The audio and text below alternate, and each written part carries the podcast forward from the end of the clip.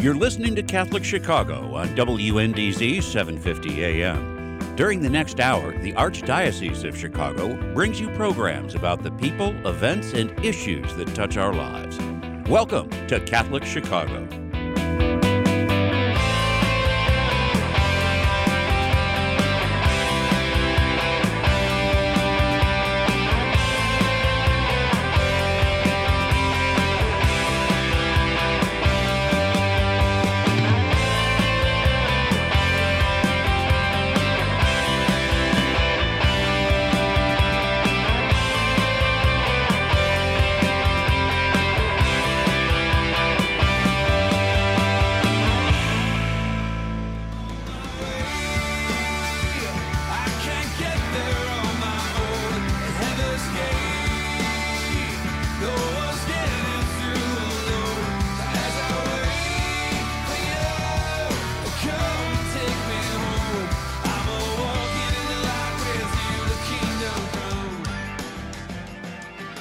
Welcome to On the Way. This is Beth White. I am your host this morning, or, or co host with Jen Delvaux. Hi, Jen. Hi, good morning. Good morning. So, we are going to take on two sort of different topics mm-hmm. today. Mm-hmm. Um, the first half of the show, we're going to talk about uh, the power of an invitation and just the overall sense of inviting as um, part of the evangelization process.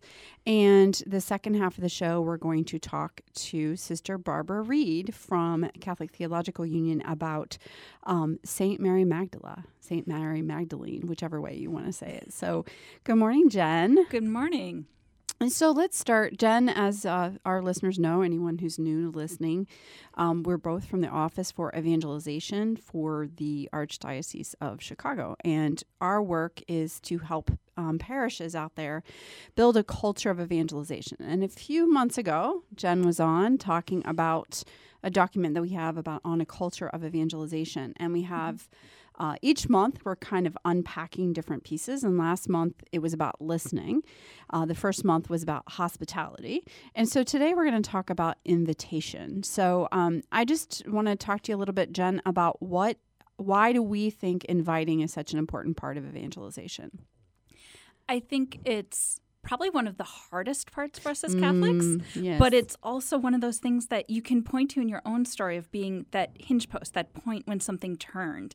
And we often may hesitate to jump into something or to feel like that's a place or a space that we really would be welcomed. And so, as much as hospitality is sort of the passive, we're ready to receive whoever walks in the door, invitation is actually accompanying people from where they're at and walking with them into the door of the event, the community, or our parish. Yeah, and so I there's two aspects of inviting. So we think about inviting people from the outside in, mm-hmm. um, and we also ask people to consider inviting people inside your parish right. to a deeper engagement into something in the life of the community there, like personal invitation. Mm-hmm. We use bulletin announcements and yes. pulpit announcements and email. And so, what does our office say about invitation? It's really rooted in that one to one personal relationship, that it isn't the marketing side, though that is absolutely crucial and creativity there can be so valuable, but it's saying, I know you and I think this would be something that would be of interest or relevant or meaningful to you.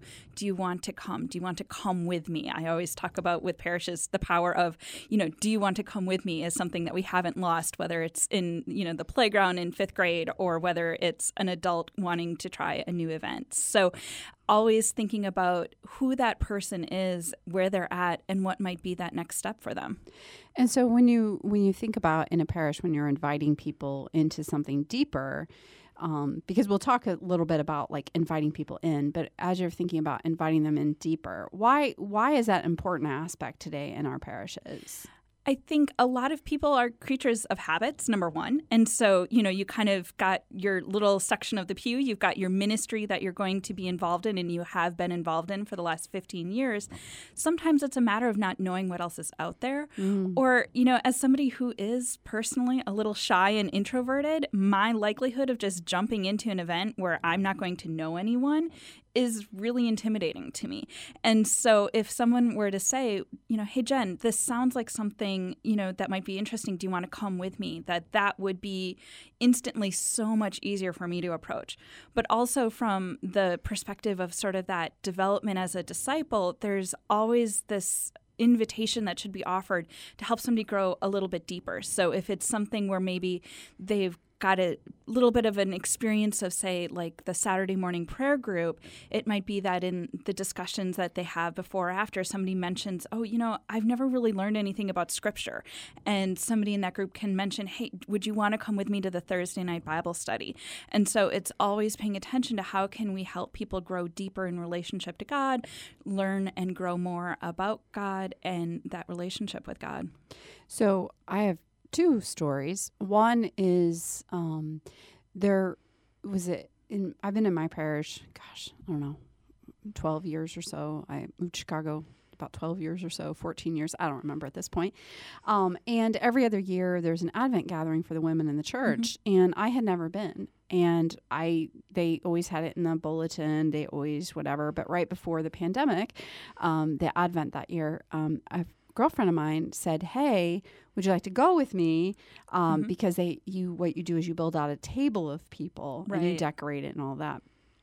And I was very excited to be invited. Mm-hmm. I was like, "Oh, all right," and I went, and I knew like uh, there's over 200 women in the room, which there would not be today, but anyway, there were over 200 women in the room, and I knew like half of them, and it struck mm-hmm. me that I never self-identified to go or like put together a group of people. But right. when I was invited, I didn't hesitate. Mm-hmm. And then the other was I was giving a presentation of liturgical ministers, and it was a reflection day at a parish. And I and I was talking about the power of invitation. And I said, "How many of you have been invited um, into this role? Put your hand up." Every single person put their hand yeah. up and then they start saying you invited me she invited me he invited me and it was they said i never would have thought about being a uh, giving out communion being a eucharistic minister or i never would have thought mm-hmm. that i had the gift to be a lector and that really taught me that it really does come down to people not even seeing in themselves right. what we see in them and that invitation is is powerful it is you know it's really something, you know, and in some of the ministries that we're even doing within our office and getting to do some of the things we're doing this summer with one on one, you know, naming something that you see in someone and saying, I see that you have this gift, that you have this talent. Have you thought about? and filling in that blank and it it's amazing the impact that makes on someone you know because it does very much make them feel seen and known and that's part of what we always talk mm-hmm. about with belonging is that it's and that deeper relationship with the community. And i know in my own story that's crucial too because it was somebody saying you know hey, have you thought about volunteering and helping us? You know, first it was with tech, something that, you know, in our office I've even gotten uh, involved in with the pandemic and quickly learning Zoom, but that it was just supporting the technology for the large undergraduate gathering at the campus ministry. And every step of the way, there was this one woman who kept inviting me first to help with that because I could do that behind the scenes and nobody would see me in my, you know, very shy, you know, freshman year self. But then she invited invited me to the Christmas party that she was having at her mm. house. And then while there, she literally cornered me uh, in her kitchen and said, Hey, I'm leading a Bible study in the dorm. I'll pick you up at your dorm and drive you to the, that one, and you can come with me and you can see what you think about it. So I had no excuse. You know, I didn't have to walk across campus at night by myself or anything. She would pick me up and drive there. And that was the slow path then that led me away from being a lawyer and into ministry. And I can point to, you know, those two invitations as really being, I never would have done those things on my own and, mm-hmm. and taken that initiative yep. if she hadn't done that. And I think she knew that. And, you know, we're still in touch to this day. Um, and it's wonderful to be able to say that to her, the impact that she's had, and to see the impact that she's had on other young women. Do you know what I love about that story is that I love that she invited you to do something mm-hmm. to get involved behind the scenes. So it wasn't it was something that could use your skill sets. Then she invited you over to her house to get to know her better, like mm-hmm. the relationship part, before she ever invited you to a Bible study. Yes. Exactly. That's- and it was really great too because then she could also say at that Christmas party, here are two or three other young women that are part of that Bible study. So I already would know some of the faces in the room when I started that just after the holiday. Yeah, yeah. And so a lot of times in our office, we talk about what we want for someone versus from someone. Mm-hmm. Exactly. Right. So sometimes the invitation to volunteer for something um, could be fine, Mm-hmm. but sometimes that can come across as you're just trying to get a warm body Right. to fill a space. So, what's the difference for an invitation that is what you want for someone instead of from someone? I think it is very much paying attention to, you know, that internal motivation as you're asking the question first and foremost. But then is it something where, you know, she had seen me offering my help to somebody with their computer and, you know, with their technology when we were hanging out in the gathering space prior to So she noticed you. she did. And so she saw that this was something that I had some level of knowledge with. And then, you know, it was a pretty basic setup way back in the day of, you know, 1999. oh but- my! So, you know, definitely not Band-Aid the, back I know, then. right? So definitely not the high tech setup that we, we use for so many meetings now. But it was something that I could easily do. And it was very much needed. And but much more anyone- terrifying back then, I must say. Yes, you kind of held your breath and prayed that the light bulb didn't go out. But, you know, it was something where, you know, it was blatantly needed because the person who was leading the music was trying to do this simultaneously. And that person was also a friend and she knew mm. that. So there was Yeah. already also a relationship Right. with the people that I'd be working with. Right. So when we start shifting into talking about um, inviting people, um, so that was about you, them wanting her wanting something for you, Mm-hmm. seeing in you something, and she's like, "Oh, she has this gift, and we could tap into that gift." Right. And like, I want not. It, it, so I want to be careful not to say that there was a premeditation that I know what I want for her, but there was a invitation to join the Bible study Mm-hmm. because she loved God and wanted you to have that. And I think she saw too, she's a card carrying member of the Extreme Extrovert Club. Ah. And I think she had definitely accurately read me as the most shyest of the introverts. And so she knew I wouldn't take those steps by myself, but that she could have that comfort zone of this is something you can do with your friends. This is something that I'll help facilitate and make easy for you because I think she saw I was showing up every week to that large group gathering. I was lurking on the edge, but I was showing up. And I think she saw that there was a hunger and a question, but that I was intimidated or too scared. You know, going from a smaller high school to University of Wisconsin was a bit of a leap in size. So it was, I think she understood enough about me to see that this was a way to make it easier for me to seek out that which I wanted and to accompany me along the way. So, when we do presentations um, for our listeners, we often say, We want you to think about people in your life who've invited you to things, or invited you into things, or invited you over to their home for dinner, or invited you to join them at something, or, or um, and just imagine what that felt like. Um, but there's a big risk in inviting because the big risk is that invitation requires vulnerability Yes. and it risks someone saying no. Mhm. So, how do you deal with that? you accept it. And I think the the fact of somebody saying no is also giving them the space to say that and to recognize there's a lot of reasons why somebody can say no.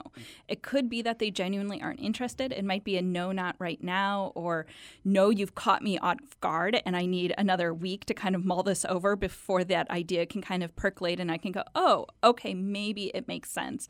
So I think it's, and some people are much more blunt. You know, their their perspective is just that they will say yes or no, and there's others who do need that time to sort of process. So we let people know that they're welcome and that this is a space that they can be truly safe and, and invited into, and they are fundamentally welcomed through that invitation and that especially if it is something we return to you know not in a, a pushy manner or anything like that but it is that no doesn't have to be the final no. It could be a moment of saying, you know, is there something going on? Is there something I can help you with?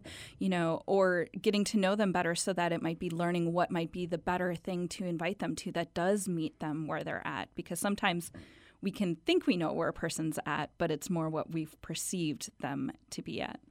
So there's a. We were just talking to one of our colleagues yesterday, uh, Alicia, and and uh, she mentioned um, about a, a person that was invited four times and said no three, and the fourth time came. So when we come back, we'll talk a little bit about why the power of an invitation is so important in a post-pandemic world.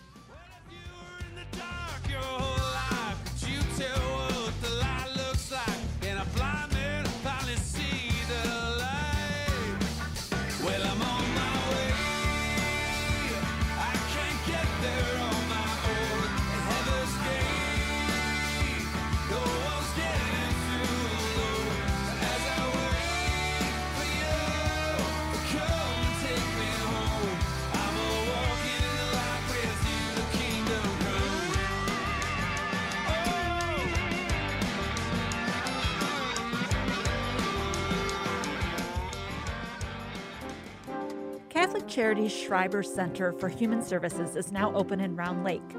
Due to the pandemic, we are limited in the number of in person programs that we currently can provide. However, a food pantry is open twice a week, and a Wednesday night supper is held with to go meals every week. A wide range of senior services are now offered as well. If we can assist you or someone you know, please call us at 847 546 5733. That's 847 546 5733. Before, during, and after COVID 19, Catholic Charities is here for you. The Word Made Clear is exactly what its name implies. It's an easy to understand explanation of the Word of God, the Gospel. Hello, I'm Father James McIlhone, Director of Biblical Formation for the Archdiocese of Chicago. I'd like to invite you to take our free online Bible study program by going to thewordmadeclear.org. Our website offers an audio based guide to the Gospels of Mark, Matthew, Luke, and John. Listen to my lectures and follow along with the handouts provided. There are even discussion guides. You can also explore the biblical roots of the Mass. And there are links to a wide variety of biblical sources that will benefit both teachers and students of the sacred scriptures. Just go to wordmadeclear.org to experience our free online Bible study program. Again, it's free at wordmadeclear.org. It's the Word of God. Enjoy. Can a dead man come back to life? For this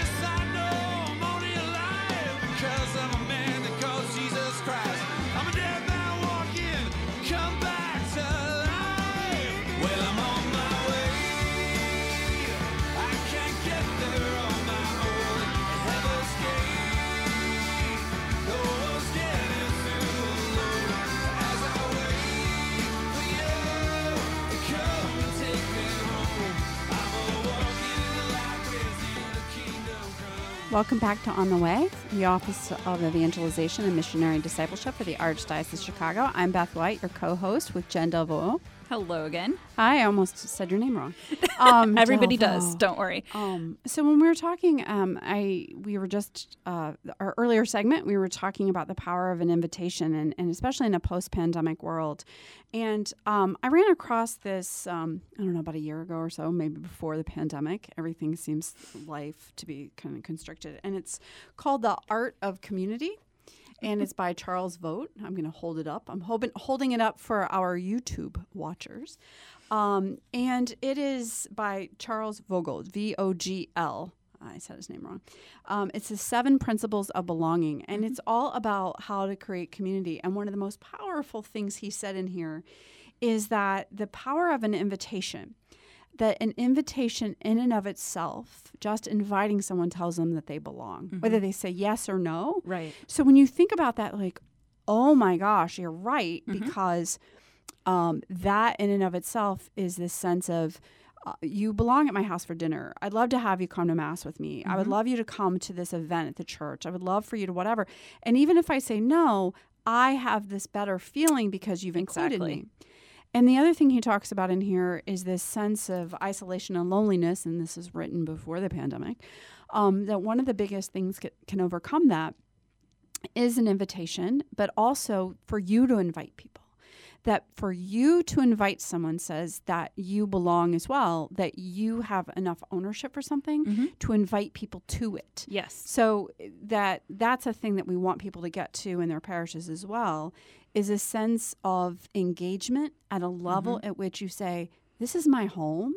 This is it isn't for the priest, it isn't for the staff, it isn't for every head of ministry, but it's for me to invite people because for evangelization, it's about if we're inviting them to something in our parish community, whatever that is, if it's a um, a soft entry point, if it's a um, something outside of the mass, which is like you know the women's club event or whatever. How are you helping that person know that they're included and invited, so that you can help them grow in a relationship with God, but at their pace, like Jen told the story before. And so this book is amazing because I never thought about that piece before about the power of an invitation tells the other that they belong. And he also said this whole book is about coming from him uh, moving to a new community and him and his wife not knowing a soul and them starting um, Friday night dinners, and that the the power of them inviting made them feel less alone. Like they they could own they could actually take ownership and he talks about how inviting a friend to the movies inviting someone to do something with you inviting someone to go to dinner so so that you're not just so isolated and alone using invitation to help you engage others is just as valuable as mm-hmm. you th- wanting something for them so you're like i'm so alone pick up the phone and call someone and invite them Right. And I think that's challenging because there's is. also then the question of will that person like what you're inviting them to? Will they find it meaningful and fulfilling? Will they find it well done, whatever that, you know, event or Bible study or mass is? And so there's that challenge and vulnerability as you mentioned. But I think, you know, when I talk about this with parishes, when But can I but can I say something to that? Don't you think people get too caught up in that though and forgetting the fact that just inviting your friend to do something mm-hmm. Means that you want that for them? and it- definitely and i think i i was reading something somewhere in the the vast quantity of things and i remember there was a discussion about the friendships that are like we're going to go out for dinner or we're going to meet up for a cup of coffee and you have your kind of polite two hour conversation of what's been going on and you both report out with the appropriate responses and so forth. But that then there's those friendships that you can say hey i have to go buy a new sofa and get groceries. Do you want to come with me? And that in that sort of messiness of your everyday errands that you're inviting them along into that's actually much more deeply personal and it's much more uh, you know, the type of design you like and the comfort level of your sofa and the size of your living room and all that, you know, information and the financial side even comes out in that. And then buying groceries is not the most exciting, but again, very personal with what do you like, what don't you like, what are your guilty pleasures and how many chocolate bars are you buying? You know, that that can be so much more vulnerable. And so I think there's that element too when we're inviting people to the messiness of the everyday of parish life, you know, that, you know, my my parents don't live too far away and they invited me to go to the first mass of a new priest that I knew and uh, was from their parish and then my mom invited me to help out. And so but it was you know that messiness of all the behind the scene things. And you know that's not my community. I don't know where things are. But it was wonderful because uh, in that messiness so much i got to know so many people much better than in a highly polished environment. And so i think by being open and saying yeah this may not be perfect but you know, let me introduce you to these other people. Let me dig into this moment with you. And that can be much more meaningful than if it is that perfectly polished, nice, polished two hour coffee or meal kind of friendship. One of the stressors when we talk about inviting something somebody into something that's evangelizing, like Alpha or Sycamore, something like that, those places where the charisma is mm-hmm. shared, that people get a little anxious about or inviting people to mass or anything like that. And all the studies are showing that people feel like they don't want to put that on someone. They that they um, you know, you be you, I be me, um, and that I don't want to push my religion on you. But that isn't the point. The point is the invitation is saying, I really um, I- believe in this and I want this for you. Right. And so and and, and you belong and come if you want and it's mm-hmm. okay if you don't. But that that constant invitation is a key element of evangelization. And it is. And we're pretty clear that it needs to be either face to face or by phone. Yes. And I think that makes people so deeply uncomfortable. Mm-hmm. And yet, when you think about it, even in you know, I, I was just thinking about this because I got an invitation to, you know, yet another shower, you know, as everybody's sort of starting to roll out, um, you know, for both weddings and baby showers and everything. And, you know, it came via email eh, you know, like everything else, you know, with a link for here's the registry and a link to RSVP, but that it means so much more when somebody says, you know, oh, hey, by the way, this is going to happen. I'd love to have you be there. My sister's going to send you the email. Yeah, And so. I, that right away was like, oh, they really want me there. I'm not just, you know, at the bottom of the list Right. of people to round out the numbers or something. And so that is so much more personal and it does instantly, even though this is a very dear friend of mine, made me really feel like they wanted me present for this. And so I think when we go into our own story of just our normal everyday life outside of church life, we can see where that's so important to name that. And we can follow up with that email with the details and the description of how to get into the space and so forth. But you know that it's very easy to ignore or forget about a text message. It's easy to f- lose that email in our overflowing inboxes, but that phone call can be so different and also a moment to just touch base to find out how somebody is doing. And as we've learned during the pandemic those phone calls are so valuable and can have such an impact on people. So one of the things that just a um, something to know is that when we say call someone, lots of times people won't pick up their cell phones because of an unknown caller if they don't know if you don't if they don't know who you are. But what's important is that we teach our evangelization leads to say, "Hi, this is Beth, and I'm calling from the parish, or I'm you know I'm a fellow parishioner or whatever." And I was wondering if I could talk to you about something, an opportunity. Um, would you mind giving me a call back? And it works. People are like, "Oh," and they call you back, and then you have this like real conversation versus leaving a voicemail with all the details in it. yes Um, and really, um, if you can't get in touch, send an email saying, um, "I've been trying to get in touch with you, and I would love to set up a time to chat with you." That's okay as well. But it is, it really is using the opportunity to talk to someone to get to know them. Because how do you know what you want for someone if you actually aren't engaging them? Exactly. And, you know, that's where then you can suddenly find out wow, this person has, uh, you know, is a retired interior decorator and still has a passion for that, but no outlet. Well, you know, I wonder if connecting them with some of the ministries that need help with hospitality might Right. make sense versus what I was originally going to ask her to do. Or, you know, so that's how you can really get to know those individuals, as you say, and see where you can lift up their gifts and name those. But it's also can go on the flip side and say, you know, that might be their profession, but what is it that they're passionate about? Right. And those things only come out in conversation and relationship. And then I would just encourage our listeners that as you start thinking about, you know, getting back out there, if you're feeling anxious yourself about joining things or going to things, call a friend. Ask mm-hmm. someone, ask someone, hey, or someone you barely even know, but say, hey, would you want to go to this thing with me or do this thing with me? Because I don't know about you, Jen, but going to things right now uh, i- i- is a little more uncomfortable for It me than it has ever Y- oh, been. I, I, yes. and and going with someone is always um it's and that person might be feeling the exact same mm-hmm. way And I think also for probably a reminder for our parishes and organizations is also think about the scale of what you're trying to invite everybody to and the location because not everybody's going to want to go to like an indoor theology on tap or be comfortable going into the church basement Exactly. with you know questionable Exactly. airflow and so to think creatively if you are trying to get people back uh, onto the church campus you know are there outdoor spaces you can make use of Right. are there smaller gatherings that can be offered for people to kind of make those first steps until Exactly. they feel more comfortable because if you especially because there's a whole lot of extroverts in pastoral ministry. Right. and they can think everybody you know wants to dive right into that 200 person event but um, might not be the first step coming into these early post-pandemic days. Right. So we are going to be talking to barbara reid um, who's the president of catholic theological union. She's going to be with uh, coming up to talk to us a little bit about St. Mary Magdala and about the power of invitation that Jesus has offered all of mm-hmm. us in as followers. So we will be back after this break to talk to Sister Barbara Reid.